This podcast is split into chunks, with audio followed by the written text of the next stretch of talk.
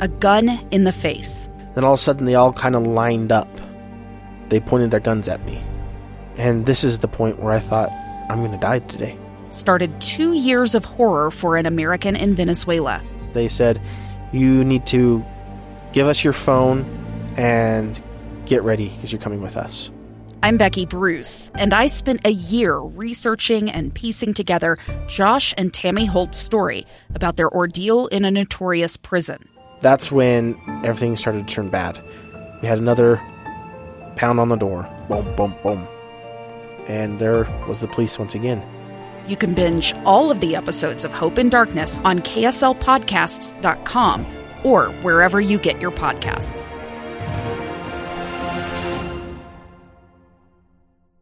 Utah's best athletes count on flexibility, speed, strength. And the Jazz pick up their twenty-second assist. So they count on University of Utah Health. Brielle Soleil puts this game away. And so can you. Leading doctors, a world-class environment, award-winning innovation, care to be great. fourteen unanswered by the Utes. University of Utah Health, caring for Utah's best and yours. Schedule your appointment now at u of u health dot org slash care to be great.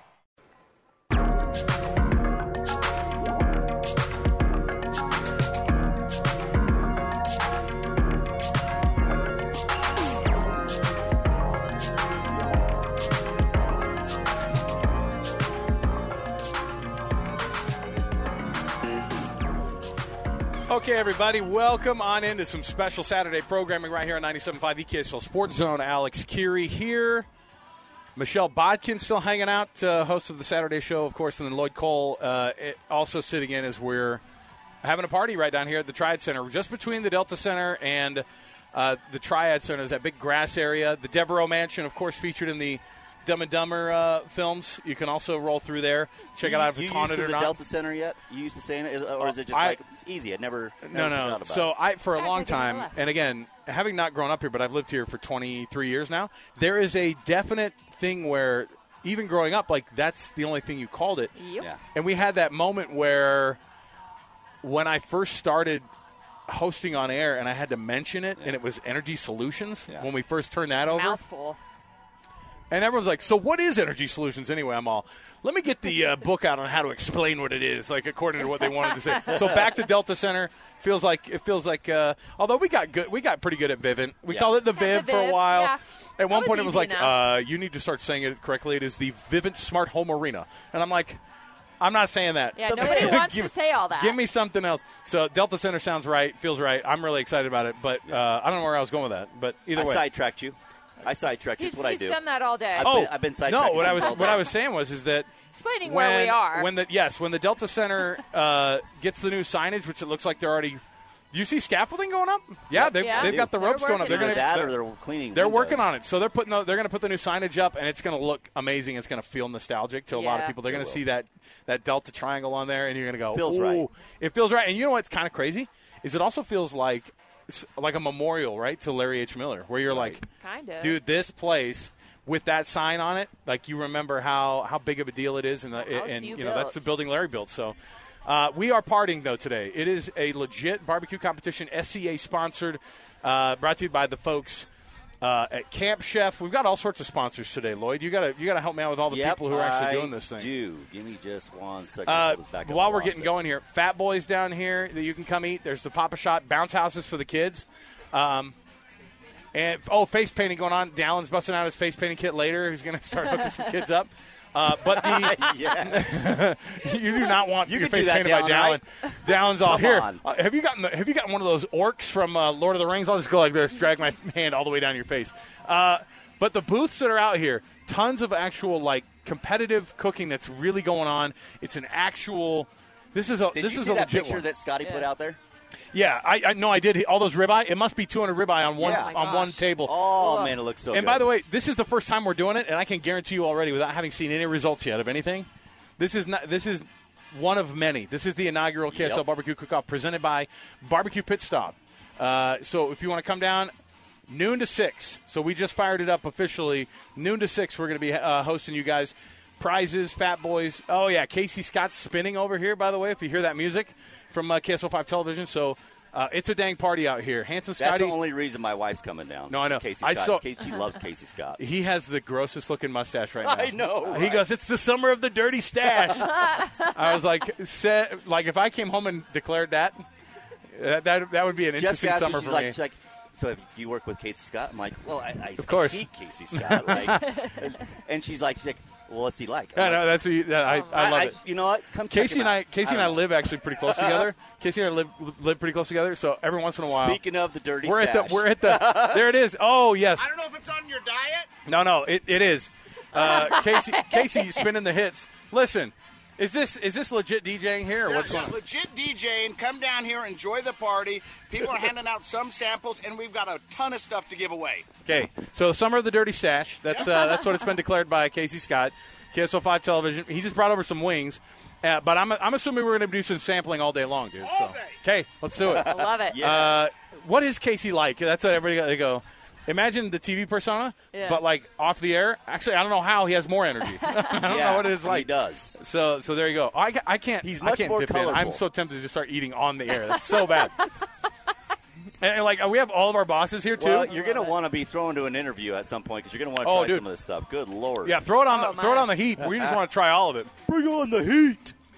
Love so now it. these are we're getting more wings put on the old plate here. So exciting. Yeah, Michelle said. Michelle said she's trying to lay off the. The chicken these days, you know, she's trying to.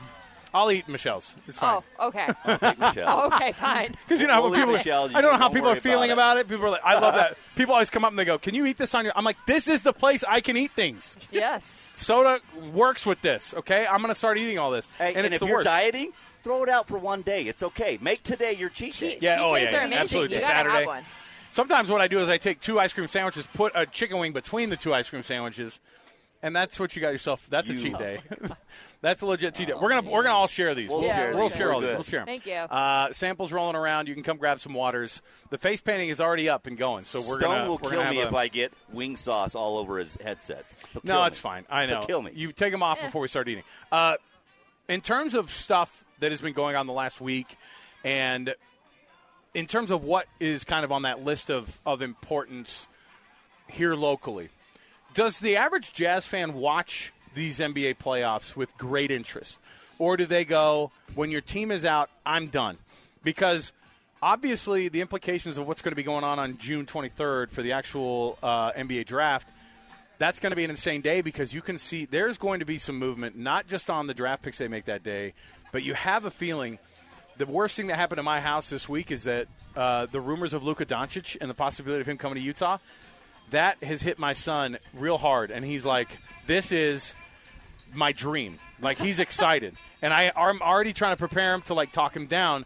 But these are the kind of things, do you watch the N B A playoffs, do you watch the offseason, or just go, bring out, bring on what you have, and then show me what you got during the summer league, and then we'll go from there? See, it's like, it's um, I think leading up to the N B A draft, I think Jazz fans were a little bit more in tune. Now that they know that they got stuck with the ninth pick, and they landed right where they were supposed to la- land, I think there was a little bit of a, a deflation there, and I think it's it's a mixed bag. You know, J- Jazz fans, they love their Jazz, but if they're not in it, sometimes they might tune it out a little bit.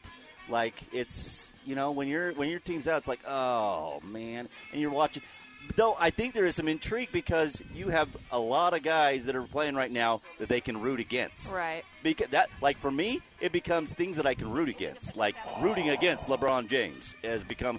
Except Your for thing. when he was going on going against Dillon Brooks, it's now that it's now that he's going on against Denver and and Jokic, like it's I think it's easy to root for Denver, and and so I think there's Jazz fans that are able to watch and root against LeBron James.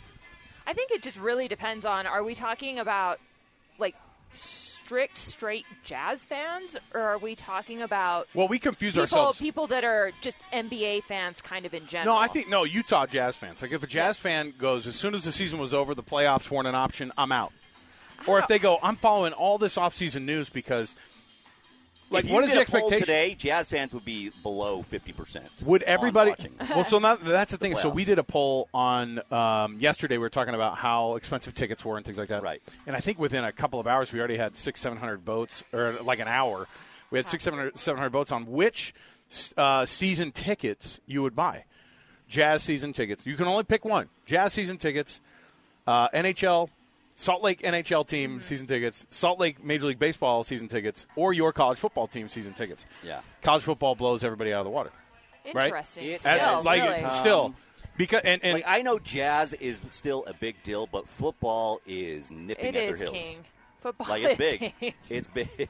What was that you You're said? You're going to have to take this. Alex isn't. He just he just bit into a wing. He's not going to wait. Look at this. What is this? I know. I think it's that a lollipop. Looks, I think they call them lollipops. It's like a chicken lollipop. Yeah. You guys are going to have to fight over that one because uh, this paper, is... Paper, rock, scissor you. Um, We're going to paper, I'll rock, let scissor. You, I'll let you have paper, it. Rock, paper, paper, rock, wing. Paper, rock, wing. As if we're wing. Like... As if we... As Michelle breaks out the chicken wing with her arms. I was actually pretty surprised, though, because it was like... Of those four, college football represented, I think, just over fifty percent. Huh. And then it was like jazz at like thirty-ish. Yeah. That's a precipitous drop-off. And then, you know, hockey was, I think, single digits. And uh, and I got and then I also and got in trouble for not putting R S L on there, so but many, and and Major League Rugby. And someone's all, "What about the shred, dude?" I'm like, "Okay, listen, we can only limit it I'm to these four." I'm sorry, I've only got so many choices I can put I on right. here right now. I, we call it the Big Four. Twitter only allows like three yes. or four. Yeah, that's what I'm saying. So there you go. I'm I'm in the camp too. That's what I would be.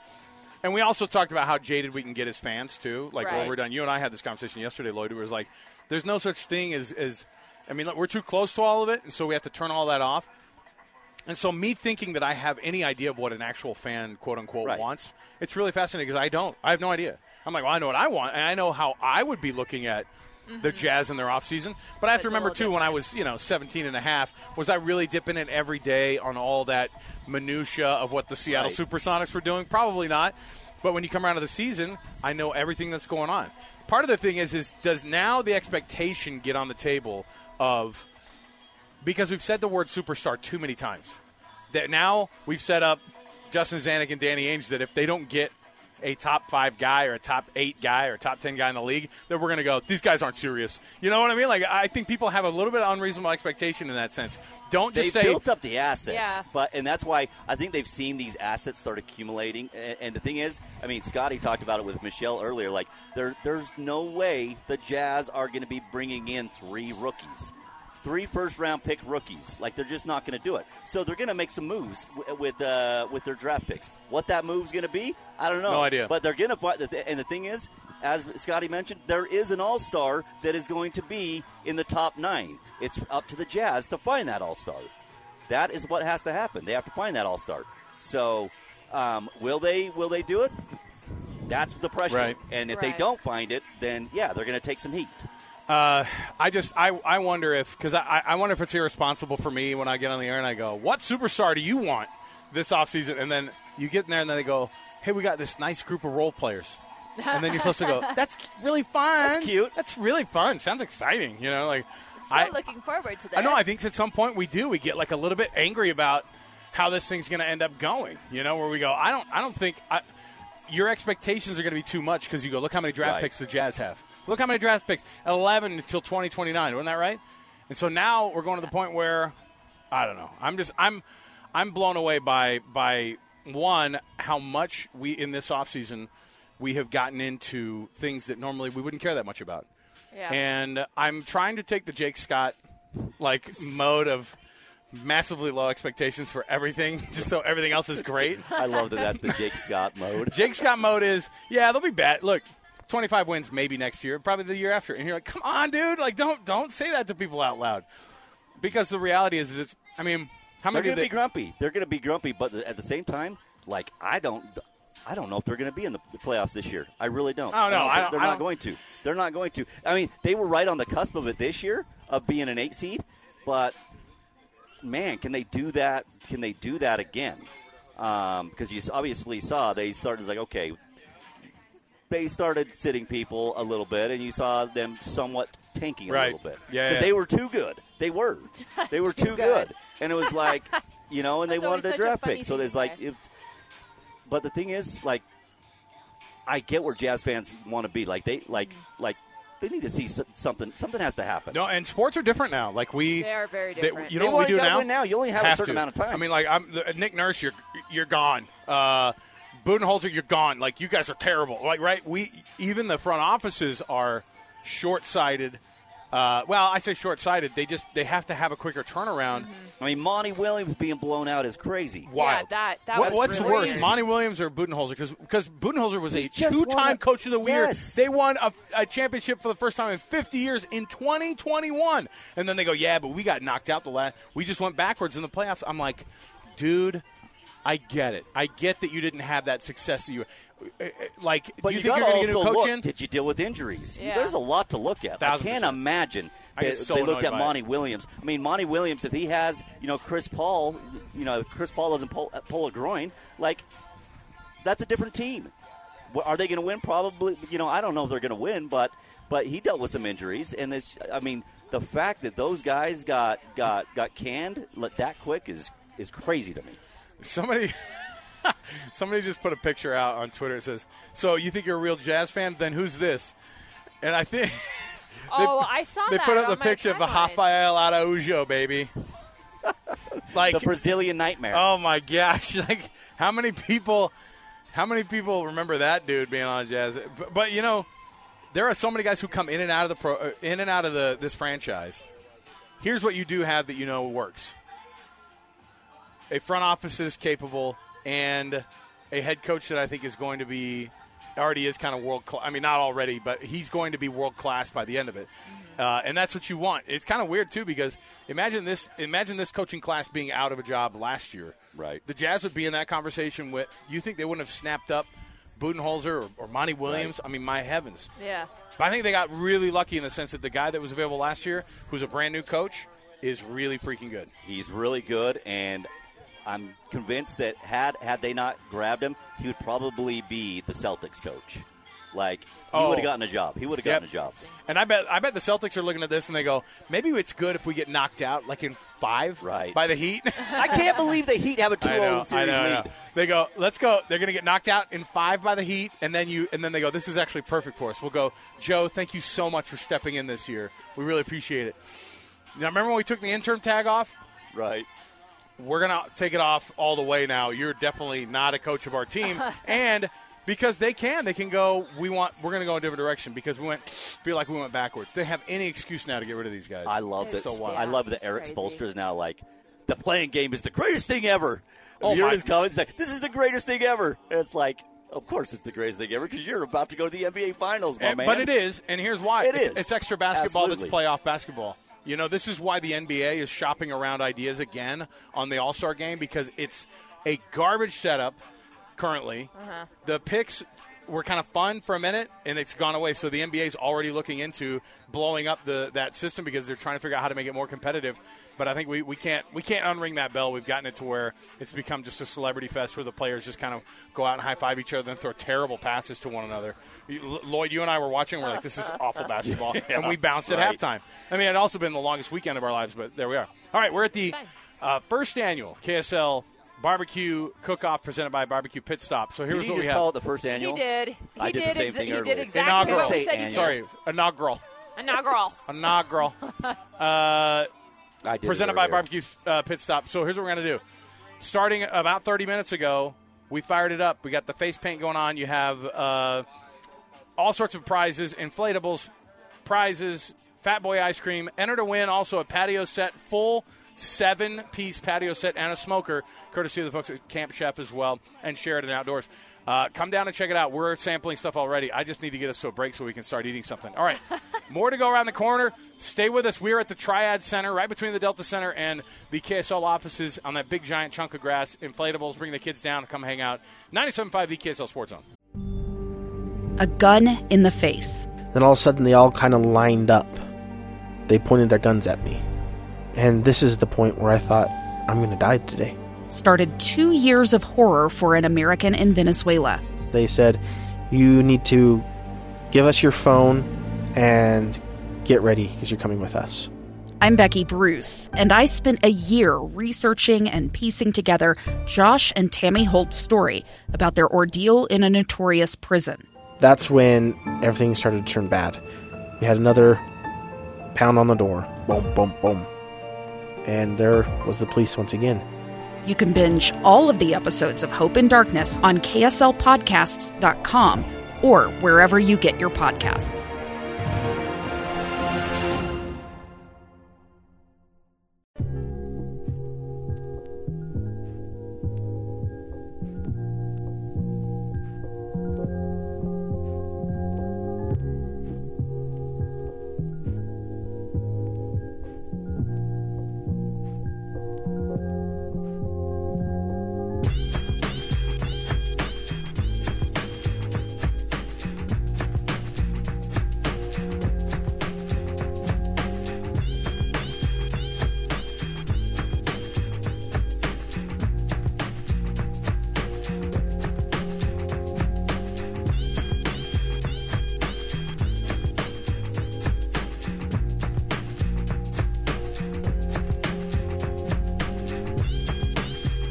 Okay, everybody, welcome back. It is, what do we call this? It's just the inaugural first K S L Barbecue Cookoff presented by Barbecue Pit Stop.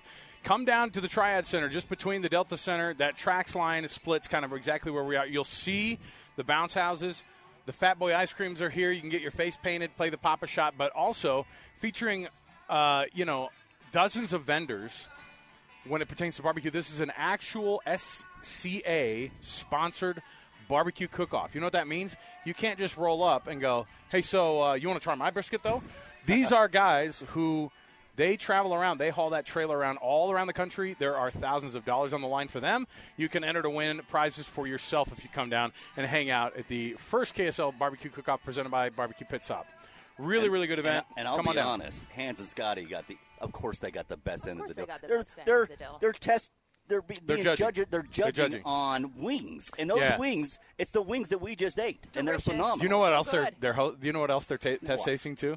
So they're the judges for the wings. There's some of the judges for the wings, but they're also judges for the jalapeno poppers. Of oh, course, yeah. Scotty was the jalapeno poppers. You better Scotty walk those jalapeno poppers over here. On the jalapeno yeah. You better walk poppers. them over here when you're done. Uh, so among all the other things that are going on, just the amount of uh, stuff you can learn about how to be a better smoker. That sounds weird, doesn't it? Uh, things you can do to be a better. Yeah, hey, yeah. man. Get past that smoke over What do you there. want to look like? I want to look European. Right. Well, okay. Uh, Not that type no, of smoking. No, no, no, no. Come down, but hang out with us. The Sheridan Home and Patio set, that's a seven-piece outdoor dining room set, a beautiful deal. And then the Camp Chef smoker uh, as well that you can get. It's called the uh, the Woodwind Smoker, so it's top of the line. Valued over two thousand bucks on uh, on winning this set. Have it be your barbecue. Have it be your barbecue haven in the backyard. Let's jump to an interview we did this week, one that has caused quite a stir uh, on both sides because I think it's just funny when people get fired up about. Again, we will get fired up about the weirdest things in the offseason because yeah. that's what we have. We had Pete Fiutak from uh, College Football News on with us, and Pete does a great job. He has covered uh, everything across the world of college football. He's like involved in all of the goings on and all the movings around of things. And he mentioned something interesting because I said, what's the league going to look like when Texas and Oklahoma leave? And he had some like kind of mind-blowing stuff that got, I think, a lot of B Y U fans excited. But first we were really excited about Deion, Coach Prime, who this week made news because he bought a new car. This is where we're at in sports. A giant Ford truck is where we start off our conversation with Pete Fiutak and what the future of the Big twelve looks like. There's no too much anything for Deion, except, including players. I mean, I, I kind of like this thought, this this kind of you know performance art idea of let's just like not have any players on our team outside of like five people, including his kid. Which you know, all right, maybe they're still around, but this will be interesting. I, I am all time. He's my all time, one of my all time favorite football players, college and pro. Yep. I've, I've got loads of Deion merch. It's a good choice. I mean, he's a, he's a great player. So, yeah, he was just amazing. And, I, and look, it's gonna be fun. Look, it, it's their schedule's a disaster. They don't have any players yet. They've got a nightmare of a schedule. Let's see how fun this whole thing is when they are two and ten. You know, because if you look at what they've got, this is not going to be a easy flip. They're going to be more talented. They're going to have a better starting twenty-two, but they're going to run this Kent State last year flash-fast offense with Sean Lewis, which is fun. It keeps defenses on their toes, but it also means you can go three and out in about four seconds. So, like, this is this is going to be interesting. I hope he succeeds. I hope this works. I am a huge fan. It would be amazing for college football if Deion Sanders and Colorado are, are great again. I just don't think that's going to happen this year, and it's going to see, okay, will, will everyone be patient that it's going to take a year or three? So what what happens when uh, Shedeur is not playing well? Does he go into his office and talk to himself? Uh, as yeah. as, a, as a mad parent, how does that work? Exactly. I, I've never understood how they how you could do that. Uh, how you know you, you coach your, your kid in any sport uh, without coming across in, in any way without like it's all oh well it's business. He's coach to me when I'm out there. No, he's not. He's your dad. Like it just it just it you can't. It just I, I get it. I get it works. But look, Shedeur Sanders is good. You know he is a great. He's an N F L prospect of a quarterback. So it's not just like, oh, Deion kid, so of course. Like, he's actually a legitimately very, very, very good quarterback. And they've got, again, they're going to have a killer starting twenty-two. But, again, it's a, a patient thing. I, I've, I've told you this, guys, before. I've, I was at Wisconsin when they didn't go to a bowl or an N C double A tournament my entire college existence there. But I was there for the start of the Barry Alvarez era, and I heard it. I heard the, the we are going to win championships around here. None of you are going to be here when we do, but we are going to win championships. And he basically ran off everybody who didn't, and they were awful for like a year, and then year two they got better, and then year three it kicked in. So this is not going to be an easy fix. Uh, Pete, one of the things that I'm really interested in is, one, July first, B Y U is officially in the Big twelve, along with U C F and uh, Houston and Cincinnati, and so this is a, a fun era. Uh, but also, you know, I, I also did some time in Texas. That makes it sound bad, but I, I lived in Texas for a while, and, you know, I know how important Texas and Oklahoma, frankly, are to that conference. What is life going to be like without those two blue blood programs in the Big twelve anymore? Sucks. It does. It, like, look, I'm, I'm now going to give you a topic which will, you know, for you in an off-season day when you're looking for content. That's right now, by is the way. B, it, well, that's why I'm on. Is B Y, is by B Y U the biggest program in the conference? I who if it's not them, who is it?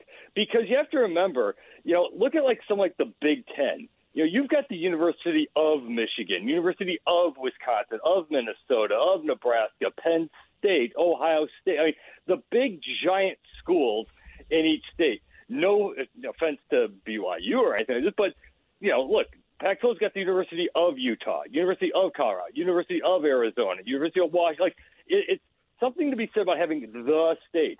And Texas leaving means there goes the University of Texas, University of Oklahoma. So in terms of just national and international interest, who's your who's your anchor tenant at the mall? You know, who who's you know, why is everyone coming to this thing? Is it T C U? No, not really. I mean, Kansas State? No. I mean, Kansas for basketball, sure, but football, eh.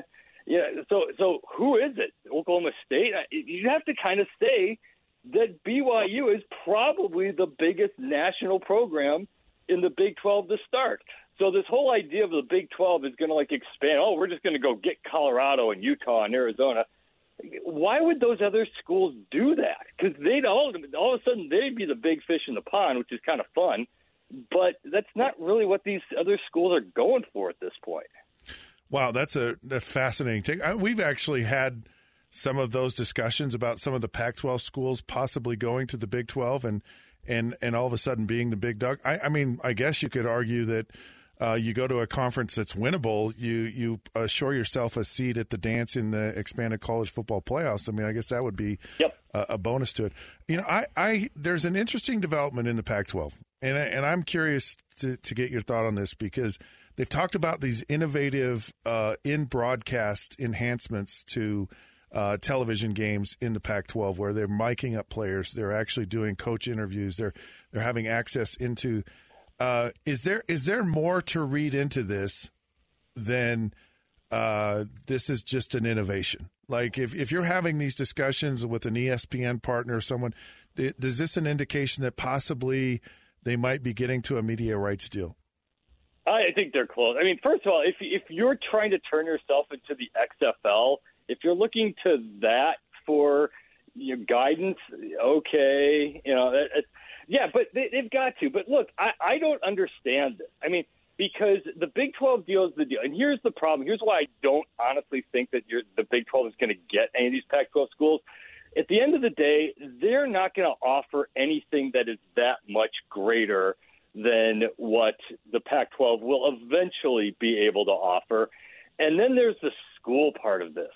And not to school shame or anything, but you know, University of Texas was by far, by like one hundred miles, the best academic institution in the Big twelve.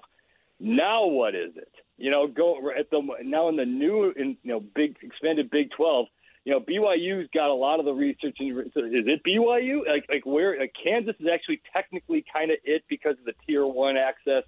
uh, doing designation, I should say, and all the research stuff and, and, and things like that. But, like, if you're in Arizona or a Utah, you, at the end of the day, I know they, you know, nobody cares about the football side of this. You're still in a conference with Stanford and Cal, you know, so you're still in a conference with some pretty big academic powerhouses, which you can still align yourself to. And there's something to be said for all the te- all the schools in the Pac twelve are at a certain research level, and a lot of the ones in the Big twelve, or some of the ones in the Big twelve, aren't. So, like, it's I don't think that's going to change too much. And then the other thing about this uh, this expansion idea, too, is where are your markets? You know, who's the Pac twelve still has, yeah, I know, again, you know, nobody in San Francisco cares about Stanford and Cal football. You still have San Francisco. You still have Seattle. You still have Salt Lake City. You still have Phoenix. You still have some of the biggest markets in the country. I think that the Pac twelve, the problem with the Pac twelve media deal side of this is they're just, they could probably get a deal similar to what the Big twelve wants. I think they want a little bit more. And I think T V networks are all a little nervous that, you know, like, hey, Big Ten, are you just, like, playing with us here? You're just going to take Oregon and Washington, like, four years into our media deal. Uh, so there's still a lot of stuff to work out. At the end of the day, they're probably going to be on Peacock. There's probably going to be some part of this that's on E S P N in some way. I, the Pac twelve will figure this out. Uh, Pete Fiutak, if you're just joining in, uh, Pete, of course, joins us periodically, and he uh, knows what he's talking about. College Football News, and it's just declared B Y U's probably the biggest program in the Big twelve once Texas and Oklahoma leaves. Not me. Not the B Y U it's, grad. It's, not Who? it's a valid it's argument. No, it's, it's it's a valid no, argument. No. It's one that we've asked, and I, no one has the no one has the, the self esteem yet because they're not they haven't been in the conference yet to go. Yeah, B Y U's probably uh you know the, the big name now and there, like l- legacy wise. But the reality is is that everybody we've sort of at, made that same point by saying, well, so now who's the team that you really want to take down in that conference? Everybody looks around and goes. It's that it's that meme with Spider-Man, right? Everybody's pointing well, at each other, going, "I don't yeah. know, it's these guys." So well, I, well, we don't know. Even about, it's not even it's not even about history of the school. It's about eyeball. This is a business thing, and this is why it's kind of weird when you see sports writers on Twitter being like, "Well, this doesn't make any sense for this school. They went, you know, five and nineteen over the last year." No, no, no. They their market is the fifth largest market in the country. You know that that's what this is about. There's a reason why the Big Ten got Rutgers and the University of Maryland, and it wasn't because of their football legacies. It's about the mar- media markets. And if you're looking at what it, it, again, when I said before, the thing about when you lose Texas and Oklahoma, who are the big deals in each state? Well, all right, fine. So you kind of have Kansas City, but you still have the University of Missouri taking up uh, some of that oxygen. You, you got, you know, Iowa, but the University of Iowa is the bigger school in that state, and Texas, you have a bunch of schools, but it's still Texas A and M and Texas. I mean, so, again, when it comes to the – on a, a typical Big twelve Saturday without Texas and Oklahoma, even if you have a Texas or a, or a T C U or a Kansas State or someone like that who is the, you know, the top team in the conference, nationally and more to the point internationally for those who care, again, what school in the Big twelve going forward is going to get a bigger draw than B Y U, except maybe U C F because the Orlando market's, you know, crazy for U C F now, but probably B Y U is probably going to get the most eyeballs. Man. Yeah, it's uh, all right, write it down. It's July, you know, or no, it's June sixteenth, you know, a month-ish from now, and then we go, what are we going to talk about today? Bring up Pete's comments again about B Y U. Yeah, yeah, man, that's how we do it in the summer. You, you speaking of you, speaking of U C F, uh, rumblings in the A C C, Florida State, um, uh, some of these other schools, Clemson, you know, not happy about their media rights deals, which they should be. Uh, they have to be just furious that here U C F basically wasn't even in existence. Uh, I don't know, a couple of decades ago. I mean, I lived in Orlando, and I'm like, where did U C F come from? And now it's now it's in the you know, Power Five conference, and I believe has a better media rights deal than these traditional power, powers like Miami and, and Florida State. Yeah, and it's it's a lot of whining, and nothing's going to happen. The A C C is not going to dissolve. They can't just leave. I mean, without paying a massive penalty.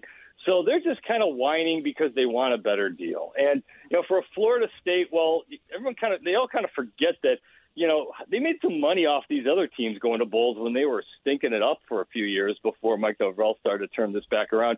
And the crazy part about this whole thing is we're not in the, in the realm of sports, in the whole giant, you know, sphere of American sports. We're not really talking about that much money. We're talking about basically each school a year is getting paid as much as like Jalen Hurts. You know, so I mean, we're, we're we're not talking like hundreds of millions of dollars a year outside of what these programs can produce on their own. Yeah, we're talking, you know, fifty, sixty, eighty million dollars a year, which obviously is a lot to it. But in the world of giant corporations, what these are, that's kind of couch cushion money. So they they just want more. And this idea of, oh, well, we can't compete with the Alabamas. Yeah, they can. That's fine. They just want to get – they want to be a bigger deal. They want a better, you know, media ability to do more stuff. And they just want to be seen as a bigger overall deal. I don't think they would necessarily go to the S E C uh, if they were able to get out of this. And if, you know, if if there was a way to get North Carolina, the Big Ten would have done that oh, like five years ago. But their grant of rights deals that goes to twenty thirty-six is ironclad, and no one seems to be able to figure out how to get them out of that. So either you whine now and the A C C says, you know what, you're right, we got to scrap this and come up with something better, or else you have a bunch of really grumpy schools in your conference. So I'm looking at it and I'm going, you just made that interesting point too, Pete, about uh, these teams, their their their payout is less than what Jalen Hurts gets, you know, and the the amount of fighting and, and, and around here, by the way, everybody's waiting for that Pac twelve deal to drop because there's going to be this like pointing and laughing at each other however way it goes, because B Y U is going to be going, yeah, man, we're going to be getting uh, you know thirty-one point three million dollars, and if and if Utah's just thirty-one point four. Then they're gonna go. Then they're gonna be like, "Yeah, man, we told you." That's how rivalries work, you know. But then, in the reality exactly. is, is these these schools are all, as I look at it on the list, Kirk Cousins uh, level of payout every year of the average salary. So there you go. Exactly. So you're not talking about these massive, and I and I and, and things of I among everything else in the world that I don't know anything about. I can't figure out why, and I've worked on the media side of this thing. I still don't understand why something like, oh, like the Pac twelve network can't sell their own ads and do their own thing. And, or, you know, I get that you want the money from an E S P N or a Peacock or an Amazon Prime, or you, you want that outside money coming in. But I got to feel like if you, if you're able to adequately sell your own product, why aren't you the one who's creating this sort of thing? I, I, I get you want other programming around it, but it just doesn't make sense that in today's day and age of streaming where, you know, no kid knows what a T V commercial is at this point, mm-hmm. except for sports, you know, you could, you, if you say, hey, look, next week is, you know, B Y U versus Oklahoma State on the Big twelve network. Well, if you make it easily available, where is everybody going to go to watch that game? It's the two teams are good. They don't care if it's on E S P N or A B C primetime or whatever. Look at the Big Ten, Big twelve network. So it's, everyone's trying to get really creative at the same time. And also these other conferences are, are sort of being able to keep networks alive because, again, outside of sports, when it comes to programming, you know, I don't know what the, the nightly lineup is on A B C outside of, you know, what you know they tell me on the ads. You know, who watches T V other than – you know, the, the Warriors Lakers tonight. So it, it, to me, it doesn't really matter if it's on T N T or E S P N or where it is tonight. You're just going to watch it. Yeah. So I think the Pac twelve is going to get really creative here. It's going to look non-traditional, but to your point, at the end of the day, Utah's probably going to get that thirty-one point four compared to the thirty-one point three. There you go, Pete Fiutak, college football news dot com. His conversation, th- those words of him saying, "Hey, look, you're not just a, you're not just seeing B Y U go in there and everybody's like, hey, have fun as a brand new member." Uh, I had this explained to me though, or I didn't have it explained to me, but somebody said something I thought was interesting because everybody goes, "Yeah, that's how big B Y U's brand is. As soon as Texas and Oklahoma leave, who's got the legacy and the big brand and the T V reach? You know, like the, the, the B Y U." And then a lot of people look at it and go, that's actually terrible for your conference then, right? Like you bring somebody new right. in, and they're suddenly the big dog. And uh, I saw somebody, I think, put it out there when we put it on Twitter. They're all, this is an awesome self-burn. Like, oh. Sweet self-burn, dude. Like, you know, because Utah and, B- and B Y U folks right. went at it for a minute oh, being like, oh. Of course. Oh, man, yeah, you got, yo, sure, you're going to be the legacy member of your conference after one year. Sure. You know, like, and I think less about, I think it's less about whether or not they have a legacy member versus a, just a visible program. This is a question we've had from the beginning about the Big twelve. Mm-hmm. When they get into it. Who's that team going to be? Who's the team that's going to be at the top? It changes every year.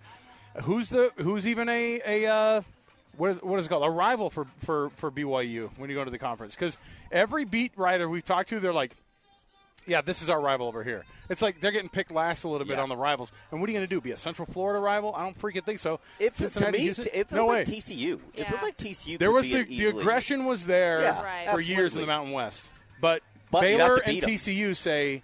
No, it's Baylor and T C U. Right.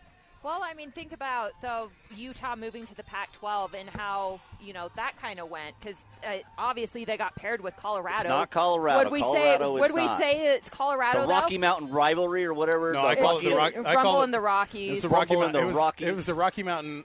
It was the Rocky Mountain Oyster Cup, all right? That's what oh, it was. Oh, I was going to do the Rocky Horror Picture Show. No, it's, like, it's definitely horrible for it's Colorado. It's not a rivalry, but they've developed some – I mean, there's I, something I brewing with U S C, and it's too bad they're leaving because there yeah, is something brewing I, with I U S C. Would say there's something with U S C. I, you know, figured out and have, I think, a little bit of a rivalry with right. A S U. Um, that can kind of get a little nasty and testy at times.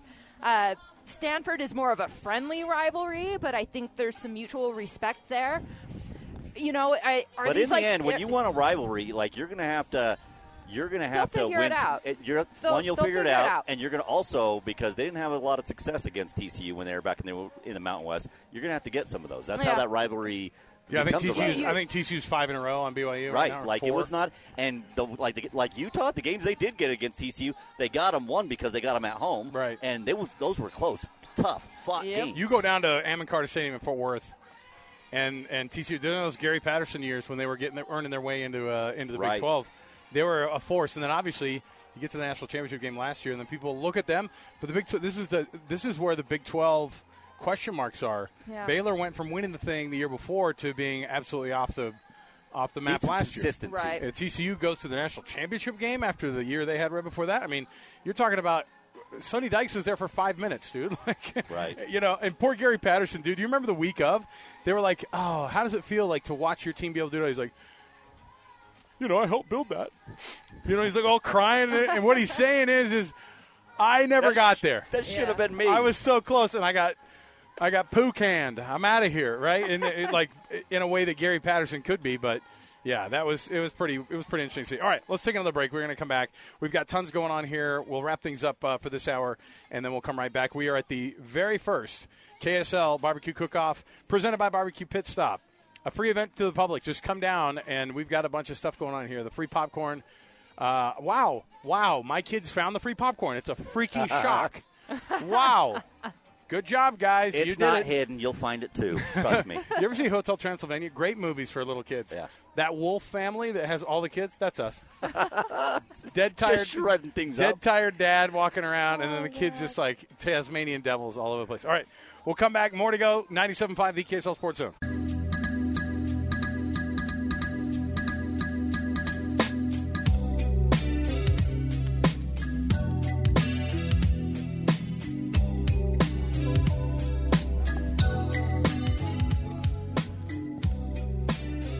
Welcome back, everybody. It is ninety-seven point five, the K S L Sports Zone. It is the very first annual K S L Barbecue Cookoff presented by Barbecue Pit Stop. Uh, Alex Kirry, Lloyd Cole, Michelle Bodkin. In a few minutes, you're going to be able to, uh, I think, Hanson Skyder, you're going to wander over and jump in. I just want to get the vibe as to what exactly happened uh, on their ta- on their taste test, Michelle. That's what I'm like. I know. I want to know. I want to know. What the best thing, what they're looking for when it comes to, you know, uh, what it, what they like, because they did the wings, right? Right. And you and I, te- you and I ate some of those wings. Delicious. Phenomenal. So yummy. You forget when people are, you know, pro, pro cookers. You know, like that's a, that's a real thing. So, yeah. Yeah. Uh, I, I think that I think that the reality is, when you're at these things and these guys are cooking for money, you I, all the folks who are rolling in and they've got and they've got. something for you to sample. This is decades of development. Yeah. In their backyard, at their restaurants. A lot of these people who are at these competitions own their own restaurants. Uh, in Texas and South Carolina, I met a couple from uh, Mississippi. Oh, wow. This is th- These people are coming from everywhere to come do this. And whatever family recipe that was in that back pocket, these guys brought it here to Salt Lake, to the Triad Center for this competition. And uh, you can come down, free event, for you to hang out. Uh, bounce houses, face painting, Fat Boy ice cream, uh, games for the kids, all sorts of stuff. So you can come hang out.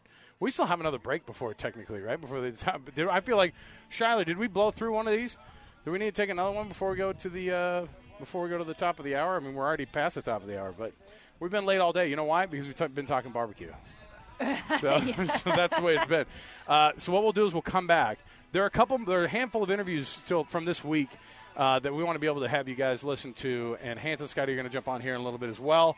Uh, so when we come back, we want you to join us downtown here. Uh, all the way up till six o'clock. So we just kind of fired things up. Don't think you're going to miss it if you don't uh, come down now. If you come down, just take tracks if you want. The mm-hmm. the arena stop puts you right on the front door of this. Uh, and it's free to get in. It's everything's free here today. So just come down and uh, and check it out. Casey Scott spinning the tunes over here. Some uh, cover of uh, Garth Brooks' uh, Friends in Low Places. You live long enough, every song's going to be covered. Pretty much. Michelle. Every, everything's going to be a retro song. All right. We'll take the break. We'll come back, and when we do, Hans and Scotty will join us. We'll see what their uh, cooking, uh, judging situation was like, and much more. Stay right here with us, ninety-seven point five, the K S L Sports Zone.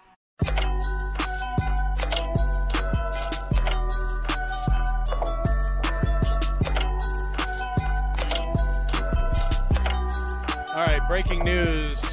We just got an update. The jalapeno poppers competition is almost over, which means we get the leftovers. I am excited. I love jalapeno okay. poppers. Okay, and I thought, well, there's thirty competitors, right, doing the and I, thirty? Really? thirty different jalapeno poppers? I mean, how could you make it better?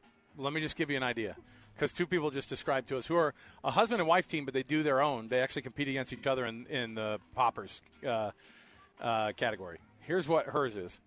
Uh, you know, the jalapeno popper, right? You got right. the jalapeno, you got the cream cheese in the middle of it. Some people do other different types of cheeses.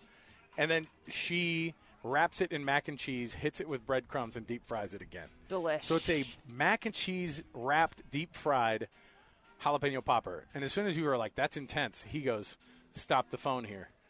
He does, you know what a Scotch egg is? That's what t- they take a boiled egg, wrap it in sausage, roll that, and then fry that. And then you've got uh, Scotch egg. This is what they call an armadillo egg, which is the jalapeno on the inside with the cream cheese. And in his case, he said he put some other mix of cheeses in there that's secret and he'd have to kill you.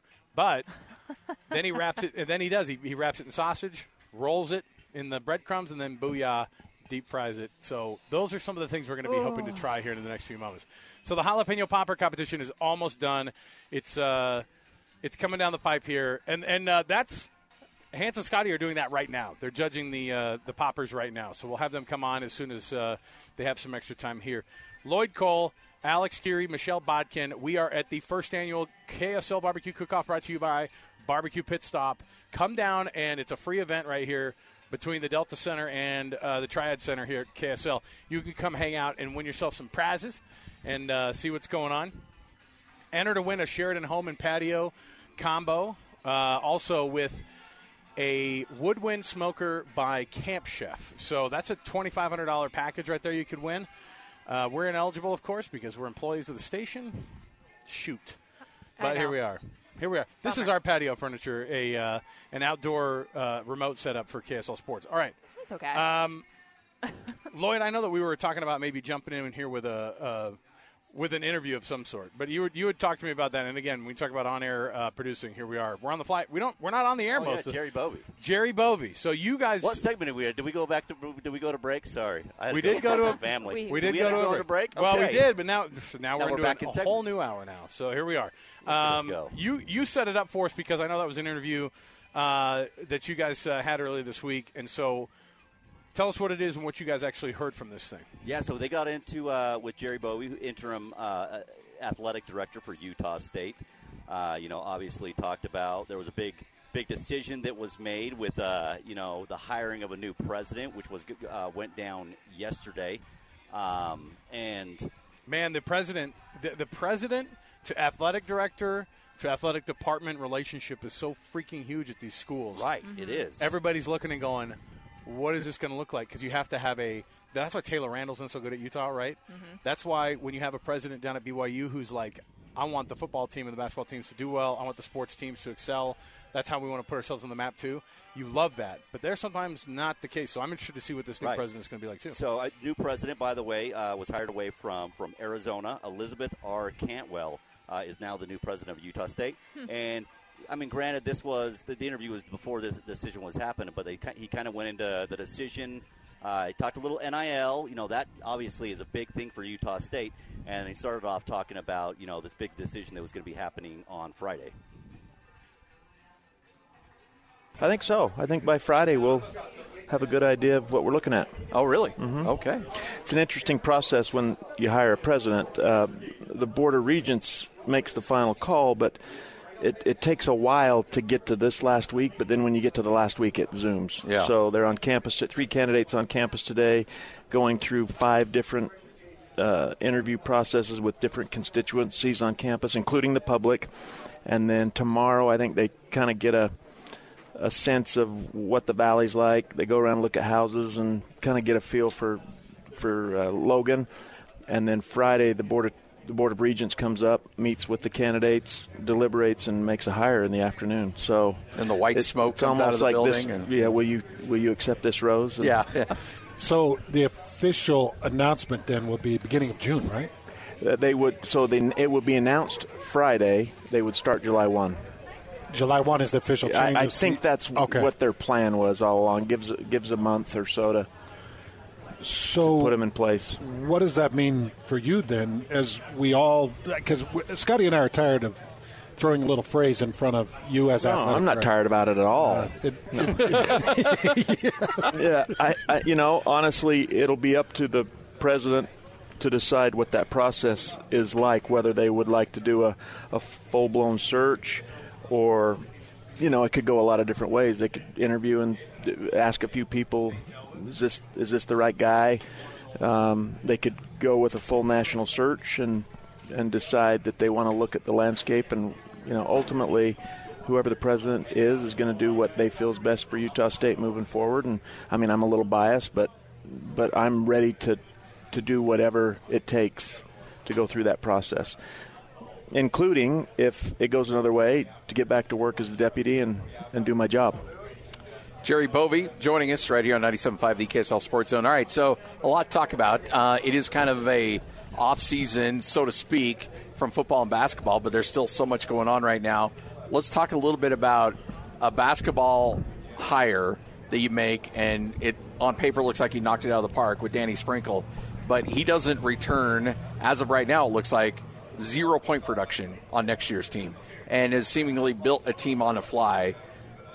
It seems like that's kind of the world we're living in right now. Yeah, I mean, the the the idea that a transfer portal is available to student athletes, I, I, I think going forward, at least in the near future, you're going to see any coaching change. Um, student athletes are going to jump into the portal to see what that looks like. When Blake came in to take over the football program two years ago, a lot of guys jumped in, and he had to be in the mode of re-recruiting those that were in the program as well as recruiting yeah. from outside to bring them in. So that's the new normal, and it, it's probably hardest for the fan base to get accustomed to because you, you kind of fall in love with your players, and you get a you know a feel for what it looks like, and they're going to see a different team on the on the court next year. So that's hard. Yeah.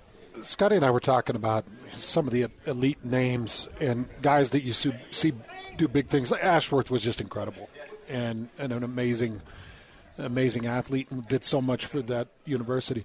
I almost feel like we're getting away from the days of number retirement and legacy. And, you know, where you know, my Uncle Merlin's got his statue that stands above that field because of the years that he put in of service to Utah State.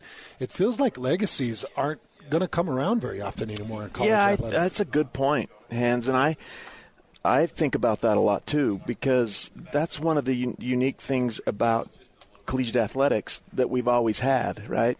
I mean, professionally, that was the old days as well. But then free agency came into play and all the different things. You're probably not going to see it at that level either. I mean, there's just two statues out in front of the Delta Center that you may not see at that level anymore. So we, there's a trend toward that. Um, but I do think that uh, we'll find some some normalcy. I, I'm, I've been uh, impressed with Charlie Baker, the new president of the N C A A. He, he is making the rounds right now, and I've heard him speak uh, about his view of the world. And, you know, as a politician coming in, a former governor of New Hampshire, he's going to spend half the year in, in Washington, D C Uh, you're going to see some legislation, I think, over the next few years that will at least slow this down. We're already starting to see it. Uh, new new rule now for us that if you take a four four transfer, so a student-athlete that's at a four-year institution transferring to you as a four-year institution, you're committed to their education even if they quit the team. So I'm telling our, our basketball coaches especially, if you recruit a kid that, that's coming or, or a young lady on the women's side, if you recruit A, a four-year tra- or a four-year college transfer to us, we're committed to them the rest of the way, even if they decide I don't want to play anymore, which happens a little bit more on the women's side than the men's side. Uh, we our, our G P As just came out. Our our department G P A is three point three six, and the women are trending at about three point five as a group. So they definitely have different goals and aspirations when they come to play.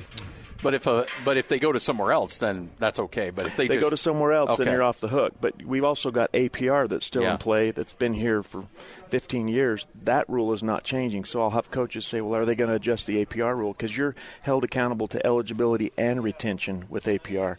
So it seems counterintuitive to be held accountable for retention when we've opened the door and made retention a difficult thing. Well, I, I don't know if I like the term, but dead money. That would be racking up a lot of dead money if you're not really careful. And you burn the scholarship that you can't replace. So it's no. it's going to be subtraction by addition, and you may not be able to put a team that you can scholarship on if you don't manage that right. Mm.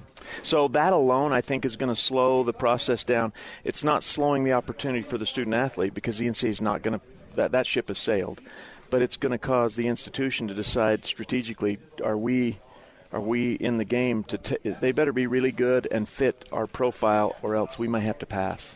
You know, you hear, and, and frankly, Stephen Ashworth was pretty open and honest when he came on our show and talked about, you know, I went, talked to Washington, and what Washington was offering in terms of N I L and collective was, was significant. And it seems like a lot of coaches, and I, I, I guess I shouldn't say this, there's a lot of collectives that are saying to kids that are in the transfer portal, come here, and that's the first conversation is, this is available to you. Um, how do you manage that? Because I know that you don't want to, quote, use a collective to buy players, but you do want to have a collective to support players and, and keep them there. So how do you manage all of that? Yeah, you, I think you said it best. Right now we're looking at, and we have two collectives right now that are in the works to, to come about. One that I could see a million dollars in in the pool to be used primarily uh, for for men's basketball and football. Uh, as you said, I, I'm not really in, in the mode of – because I just don't think at our level here in Logan, Utah, we can compete with the Power Fives that are saying, you come here and the, the going rate for uh, a point guard is two hundred thousand dollars or a running back, you know, you're – I talked to Quinton Ganther about this. The, the pricing at the collegiate level is starting to happen like it is in the in the pro market. You know, Hans, yeah. every position has its own Absolutely. dollar figure, and you're starting to see that trend with the Power Fives at least. We're not going to be in that situation. That are assigning dollar figures. Yeah, as they come in. So sight unseen, without ever knowing if you're going to fit culturally in the program or whatever, we're going to offer you these dollars. Now, where we currently stand, there's not many contracts being signed. So there's a lot of unmet promises and dreams, and it's not tied to the institution. We, you know, we're not involved in that. That's an outside group, basically. I mean, I've heard some people say we're doing legally now what used to be done illegally. Yeah. You know, that it brings up a really interesting scenario because when you watch these kids leave for money, especially being a former college player that played for nothing and, and liked it, you have very little uh, ability to empathize with them when they send out a tweet that says, I was supposed to be paid three hundred thousand dollars, and I wasn't. And it's like, all right, delete, unfollow. You're an idiot. Yeah. And here's a nineteen-year-old kid that got some bad advice, that chased the money, that didn't have the contract, and now is looking for sympathy, and there just isn't going to be any. Yeah, it's going to be hard. It's going to be hard. I, the, the former team is going to be like, yeah, well, come on back. We love you. And be like, no, just shut the door on it. If, you're, if they're not paying you, too bad. Go jump out to another university then. And yeah, and I think you're seeing a lot of coaches, our, Blake Anderson being one of them, that he felt like uh, his first year he needed to re- re-recruit our own athletes back. So those that had jumped in the portal just for protection on their side, he, you know, he recruited them. D T, we yeah. we had some guys come back. Yeah. But he's in a different place now that he's in the system. If you decide you're going to – I mean, we had a donor function the other night, and he was asked the question. He said, well, h- how do you feel if uh, your your wife decided she wanted to go and, and just play the field and date a little bit? You're going to you're gonna allow that and and then take her back if she can't find anybody else? You know, that's, that's not happening. It's not happening here. If if we're going to support them if they decide to go. We talked about Stephen Ashworth. I, I mean, I can't blame Stephen at all for what he did, and and he's a little bit different. It, he had offers for more money at other places. He was looking for the right fit for him yeah. to achieve his dream of playing in the N B A. Whether or not that happens, that'll play out. But the money was a secondary, and you know he, he got a nice deal with a travel budget for his parents and his wife. And that's really cool. And he did put in work for Utah State, too. He did. Yeah. I mean, we can't – you know, there's a lot of animosity right now in the in the fan base across the country. But I've I've said in our in our roadshow donor meetings, who of you here um, makes two, that makes two hundred thousand dollars a year after a full career of getting to that point? He's he's going to make that next year. And that's life-changing money, at least to get your career started, whether he goes to Europe after, plays in the N B A, yeah. or just goes into business. Yeah. And, and, that, and that's the other thing, too. I mean, I think we all need to take a step back and say, okay, you can talk about loyalty, but if somebody comes in and offers you a one hundred thousand dollars increase over what you're making, you're going to think long and yeah, hard about most, it. Well, in his case, two hundred thousand dollars yeah, yeah, or, yeah. or two hundred fifty thousand dollars if you include the, all the, the bennies. Most people would make the career move yeah. for that kind of money. Um, you, you, we talked a little bit about this, but kind of go through what it's like when you have to you've hired coaches before and you've knocked it out of the park. Uh, you you know you gave Jay Hill the job at Weber State, um, but this was this was a big one at Danny Sprinkle. What was that process like for you? Yeah, it was it was uh, a great opportunity as an interim for me, just to show the folks here at Utah State another dimension to what I'm capable of. And I have hired coaches uh, over a ten-year span at Weber State, a lot of coaches, yeah. and successful coaches. And you've retained them. And we retained them Which at a place that's hard to do. Which is even more impressive than hiring. Yeah. I mean, I, people, people will say, hey, that was a great hire of Jay Hill. Well, you know what? I, I would count keeping Randy Ray for seventeen yeah. years uh, in that program when he had offers to go to Fresno, Colorado State, Boise, I mean, on and on. Did you hire Jeremiah? I did, yeah. And, and retained him. Yeah. And I know that there were multiple universities coming after him. Yeah, he uh, – and Look across he, the board, uh, yep. all your hires. I mean, retain, uh, Mary Kay, Amicone has won how many championships at Weber State? A lot, yeah. yeah. She's, she's won every year since I've left, too. Yeah. So, um, yeah, I think that's a culture thing, Hans. When you – when I mean, if they go, they go, and I get that. But our job is to make it hard because of all the resources and support that they get on a daily basis, and that just takes work and effort and – being in the foxhole fighting with them. So, but back, back yeah, to Danny, yeah. um, the nice, th- if there was a, a silver lining in that process, uh, Ryan Odom left the day before I was going to the Final Four, where every coach, every D- D1 coach in America is for their meetings. Mm-hmm. So I was able to interview twelve uh, candidates um, in a two-day period, an hour and a half apiece. You oh. do the math. It was a busy weekend. But but I couldn't have done it any any better or quicker, have, not having that back backdrop. So, and I met with, there was a lot of interest. Uh, we had Power Five coaches wanting this job, uh, Power Five assistant coaches at big-time universities interested in the job. So it was more finding the right fit for what what we felt Utah State needed at this time. Yeah, keeping somebody in Logan. You, you can keep them in Ogden. Find somebody you can keep here That's, in Logan. You, you, you want, I mean, they have to understand our dynamic, the culture of Logan, Utah, the culture of of Utah generally. I mean, how the mission that program works. Um, the importance of recruiting local kids. I mean, we want to get the best local local kids that we can attract to Utah State. That has to be the base of where we start, and then we go find from there. So he, he clicked all those boxes. When you're hiring somebody, though, obviously you want to find the best guy that can win and win at a high level. That's number one. But you're also getting a lot of people that are going to say, okay, you know, look, I've been doing play-by-play. This will be my seventh year doing play-by-play. This will be my fourth basketball coach. Yep.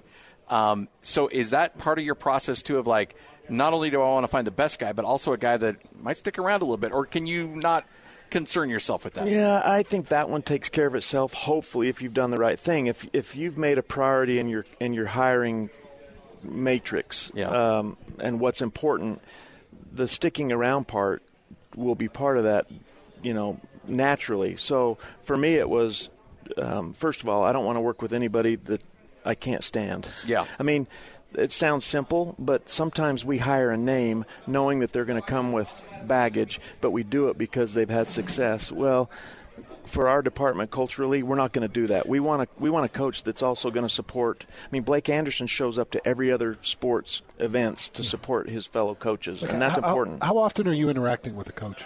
Just to the point that you just made that you wanted to be somebody that you can like and stand. Yeah. How often are you interacting? In the last two weeks, I've probably talked to Blake and Danny six, eight times and texted every day. Every day. Yeah. So there's interaction daily. Daily.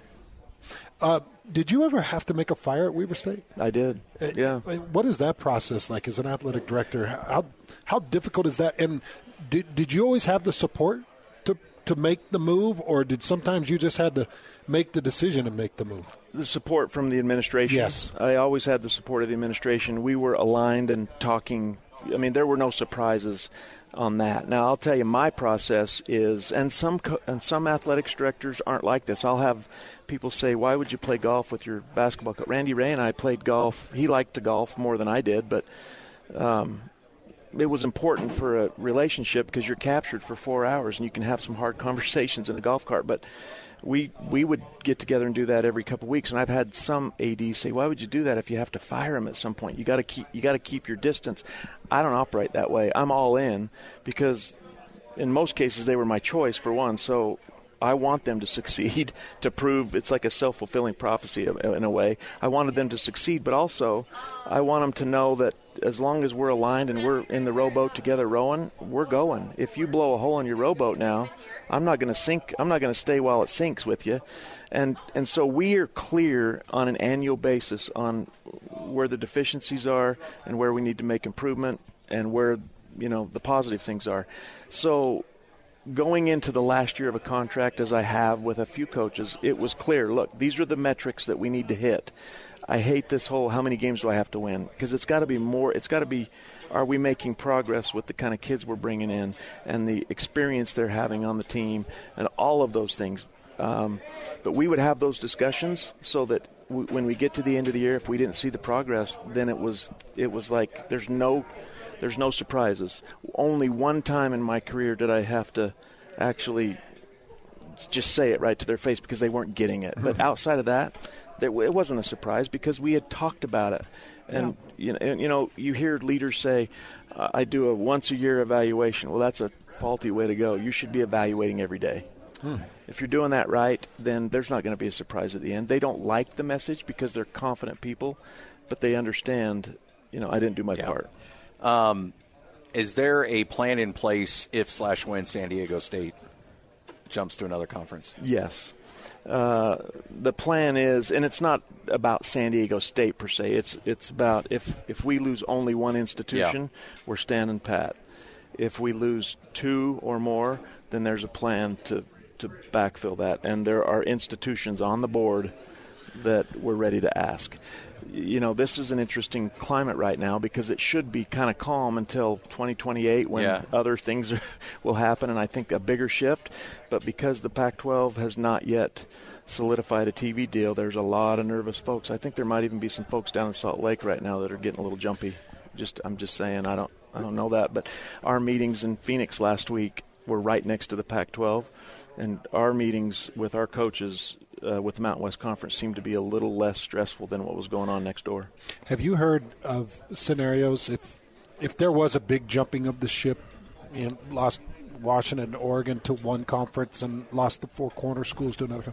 Have you heard anything about the Pac twelve then absorbing multiple teams and maybe Utah State eventually being a Pac twelve team? Or the yeah. other way around. Yeah, I I think, um, yes, we that conversation. You have heard of that. Mm-hmm, yeah. Absolutely. And at that point, it's where do you get better value? I mean, is is it better to jump into a conference that potentially could be imploding, or is it better to stand stay stay with the group that you're solidified with and invite a couple others to join you? So it's really going to be um because then it just comes down to logos it, it comes down to logos yeah. and you know and dollars uh, I mean I, yeah the Pac twelve T V deal would change dramatically if if for instance a deal comes out in the next couple days or next couple weeks and it's a fairly good deal but it still causes others to jump. Well, that deal's going to change. I mean that those those television networks aren't dumb and they they can value quickly where what that would change. So you know, are you better off to stand with those you've been fighting with over the last ten, fifteen years, or are you better to jump? I, I think it's better to stay with what you know and see if we can increase the value and bring s- strategically others in. Do you feel like the conference, I mean, obviously, if San Diego State gets asked, we, we you know, or, you know, individually, but as a whole, do you feel like there's a lot of unity inside the conference? In the Mountain West Conference? Yeah. Absolutely. Yeah. I, I mean, we're meeting, since COVID, they were meeting weekly, and we haven't stopped that. So, I, I think the relationships and the strength of that network within the Mountain West has only gotten stronger. Um, all right, so it might be different from a Mountain West perspective or maybe a Power Five, but what would you value more as in a T V deal? Uh, revenue or let's let, okay, let's just say Apple T V came to the Mountain West and said, we're going to up you, you know, you know, X amount of million dollars more a year per team, but all your games are going to be on stream. You're not going to have any network. Or is that a problem for you? Or you're like, wow, the money's good. Let's take the money. Um, or would you rather have that network T V availability or E S P N and maybe take less money? Is there a balance for yeah, you on that's that? That's a good question. Personally, I think for Utah State, um, because athletics at Utah State is part of the mission, you know, I, you hear the front porch conversation. I don't know that at Utah State athletics is the front porch, but it's an important room in the house. Yeah. Our job is to help open the doors to an R one institution that has so much to offer. So I value the national coverage as much. I mean, if the dollars were dramatically better, yeah. how can you not do that? Because that helps your student athlete experience and everything else get better. But in the end, it's got to be a lot better, or I would like the network uh Because the network package, because you get more eyeballs to uh, open the door to the other amazing things that Utah State has to offer. So you get through spring. I mean, we're not too far away from fall camp. How should go. Utah State fans be feeling about uh, the product they're going to see? Yeah, we've been going around the state and kind of taking our little road show around. We started in Saint George, and we finished tonight in, in Brigham City. Um, and Blake's been going with us and, and talking about, because he's he's trying to help people understand what they're going to look at. Yeah. We lost we lost thirty, thirty-one kids to the portal, so a thirty-year team. Now, not all of those. Some of those kids jumped into the portal because they were they want to play. They're yeah. walk-ons yeah. or preferred walk-ons or whatever. Uh, I think you're going to see an offense that's pretty high-powered. Uh, receivers, our receiving core might be better from top to bottom than we were two years ago when we won the league. Now, we don't have a Devin Tompkins yeah. on this team, but but we've got a lot of good kids that can catch the ball. So offensively, I think you're going to see Uh, see us running up and down the field. Defensively still remains to be seen uh, based on all the new bodies and a new defensive coordinator yeah. that has a slightly different view on how defense is supposed to be played. So, you know, I, I, who knows right now? It, I think it's getting harder for you all in the media when you have to pick oh, at yeah. the preseason what teams are going to look like. It's impossible. There's no way to do yeah. it based well, on the turnover. Well, as soon as this is over, I'm heading over to Blake's office and recording names for the top sixty and sixty that we've done for nine years now. And and it's nearly impossible to do this year because There's so many new players that we don't know that are from other schools. It seems like, you know, every day somebody adds a new player to the roster that we're like, well, shoot, we had our list, but maybe this guy needs to be on it. Like, it, we've never seen anything like what, what what's going on out right of, now. Out of the sixty players this year, I think it's going to be eighteen to twenty, eighteen to twenty that are going to be transfers out yeah, of the sixty. It's that almost we're like you're a fantasy league owner, exactly, trying to decide yep. which team do yep. I want to take based on statistics coming in. But that that has no bearing on the team unity and gelling as a unit. As you know, Hans, that's to me yeah. that's the magic sauce. You can have a lot of great individual athletes, but if they can't come together and gel as a unit, then they're just great individual athletes. Would there ever be a day where you can insist on a, okay, we'll guarantee your scholarship, but we want to guarantee you're going to be here four years? We may is get it, to that. I mean, you're seeing is it possible? You're seeing some places that are was doing that. that Dabo, more. Who was it that that? Uh, no, it was it was the guy from uh, I'm a Man, I'm forty. Uh, Gundy at uh, Oklahoma State. Oh. Uh, he's the one that said, you know what, let's do a thing where, you know what, we'll. You know, we'll give you, we'll guarantee you two years of your scholarship or four years of your scholarship, but you're going to be here for all of those years. I don't know how that's going to fly. What I do think you could see is collectives saying, we're going to give you X amount of dollars, but if you leave before this date, you you got to pay a percentage yep. of it back. You're almost going to see players signing contracts like coaches do with buyouts, and that'll be interesting because it'll be uh, – I don't know if, I don't know if legally how that works. I mean, it's hard enough for us to work with institutions to get buyouts paid. Yeah. I, I don't know how that'll fly with student-athletes, but I, you're starting to hear that talk that a collective would say, we're going to give you two hundred thousand dollars, but if you leave before two years, you owe us half back. Well, let's see how that how that goes. Mm-hmm. Yeah, that's, that would... All right. The, there you go. Jerry Bovee on with me and Hans earlier in the week. Thanks for making us part of your beautiful Saturday. Scott Gerard, Lloyd Cole. Oh, how great is this?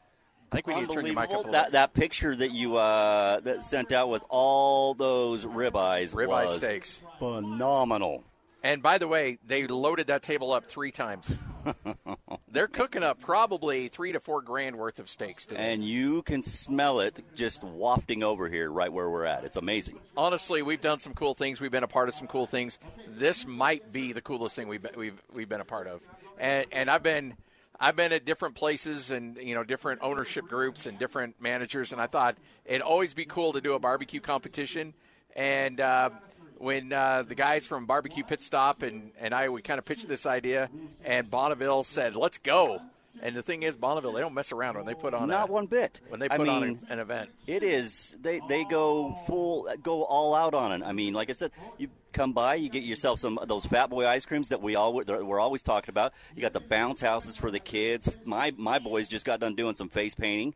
Like, it is, I mean, they got cornhole, you, Papa Shot. Uh, you know, candy, popcorn, you name it. Like it's like it is. It is a phenomenal event, and it's going to be going on. Music. Uh, yeah, we it's going to be going on all throughout the day today. Uh, the big competition really kicks off with the steaks around four.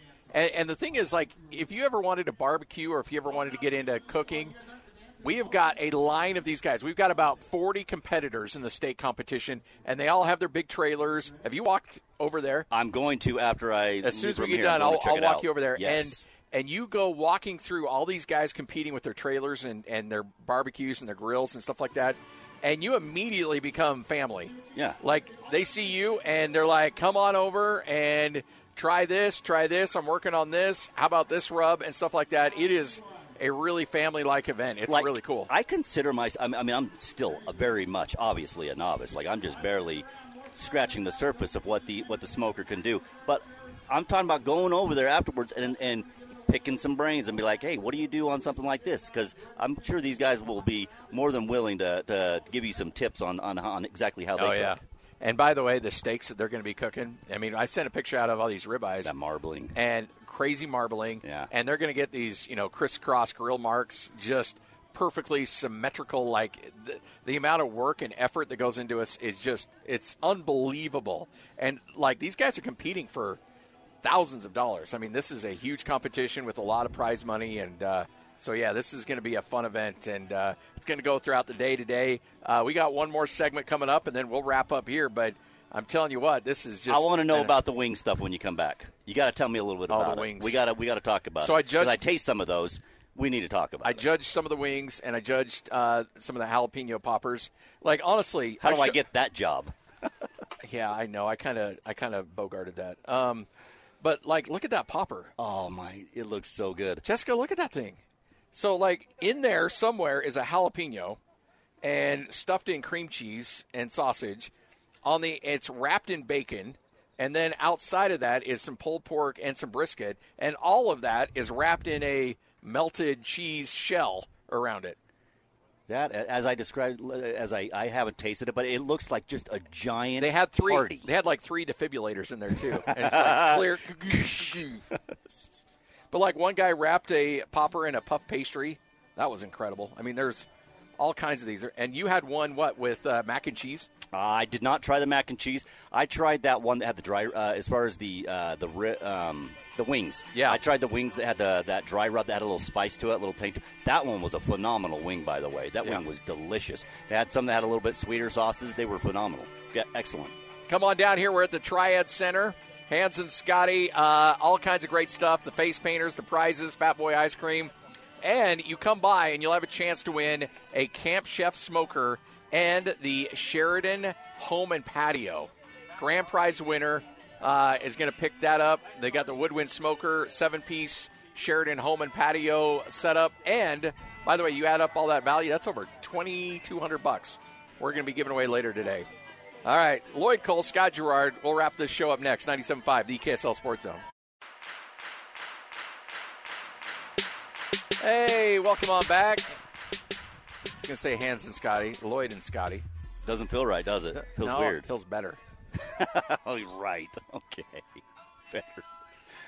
We miss our guy. We do miss we, our we, guy. We miss our I, guy. I wish I wish my he guy was here earlier. He he had a he had a blast at the jalapeno thing and of then or no, I did. mean at the wings. And then uh, he had to bolt before the jalapenos. I wish he would have been around for the jalapenos. Oh, he did what? You no, he didn't do that. Oh, only the wings. Yeah, only the wings. How did the wing take? Like, I like Alex was telling me that they were telling you ex- how you're supposed to. Oh, yeah. Taste it and stuff. And I'm like, I'm like picturing hands trying to actually taste, almost like wine t- uh, tasting. It is, but like I'm like, hands is hands is just gonna rip that wing right off. Like he's just no, gonna no, he eat was, it. He was very metic- metic- uh, particular about it. Like we want, we took this thing very seriously. Good. So it's like one bite because they're like, you can't get full at the end. So you, you don't right. eat all the wings. Just take a little bite it's out of it. It's not a contest. It's not It's not wing bowl. No, this isn't wing bowl. You just eat a little bit, and then you judge it. And then and you can't – they're like, here's – they give you some saltine crackers to eat in between bites and stuff like that. So it would cleanse the palate. And, uh, yeah, man, they don't mess around in there. It's it's serious stuff. That sounds like, you know, I want to try that. And we time. can't do the steaks because you have to go to, like, a bunch of classes to get – certified to judge steaks. Really? So we weren't, we weren't allowed to judge steaks. Well, couldn't you be like a, I don't know, an unofficial judge where your judge doesn't, you're well, not really they, judging, you're just tasting? They did say they're bringing out, when the steaks are going, they're going to bring out a bunch out here oh. for us. So good. I'll be sticking around for yeah. that. I'll be here for that.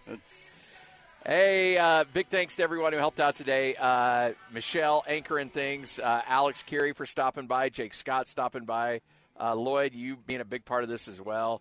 I anticipated doing more, but then I got stuck eating food, so I apologize. Right, about that. right, yeah, sure, uh huh. That's that's my yeah, I got bad. you. Hey, that's what we do. We pick up, we pick up uh, as Whittingham says, we pick up the rifle. Next man up. Yes, next man up. Next man up. Uh, but look, if you're driving around Salt Lake, if you're in the area, come on by. It's just outside the Triad Center. You'll hear the music. You'll smell the steaks. You smell all the cooking. Come on down, hang out with us. We'll be here the rest of the day. That wraps up on air though, but. We got all the radio stations down here, the T V stations. We are having a blast here at the first ever K S L uh, barbecue cookout outside the Triad Center. Big thanks to Dallin, too, for making it go. Absolutely. Joey, Dallin. I mean, Dallin, they all knocked it out of the park. It's unreal, the setup's man. unbelievable. It really the is. The power it's, of Bonneville yes. is, is in full force right here. Yeah, it's, it's super It's incredible. on display. Come down, hang out. This is ninety-seven point five, the K S L Sports Zone. Two years ago, Americans watched in horror as a crisis unfolded at the Kabul airport. She was tear-gassed and beaten. Images of thousands desperate to escape Taliban oppression filled our news feeds. More than eighty thousand Afghans made it to America. But the story didn't end there. It was very cold. There was no power, no heat. Who would help our newest neighbors?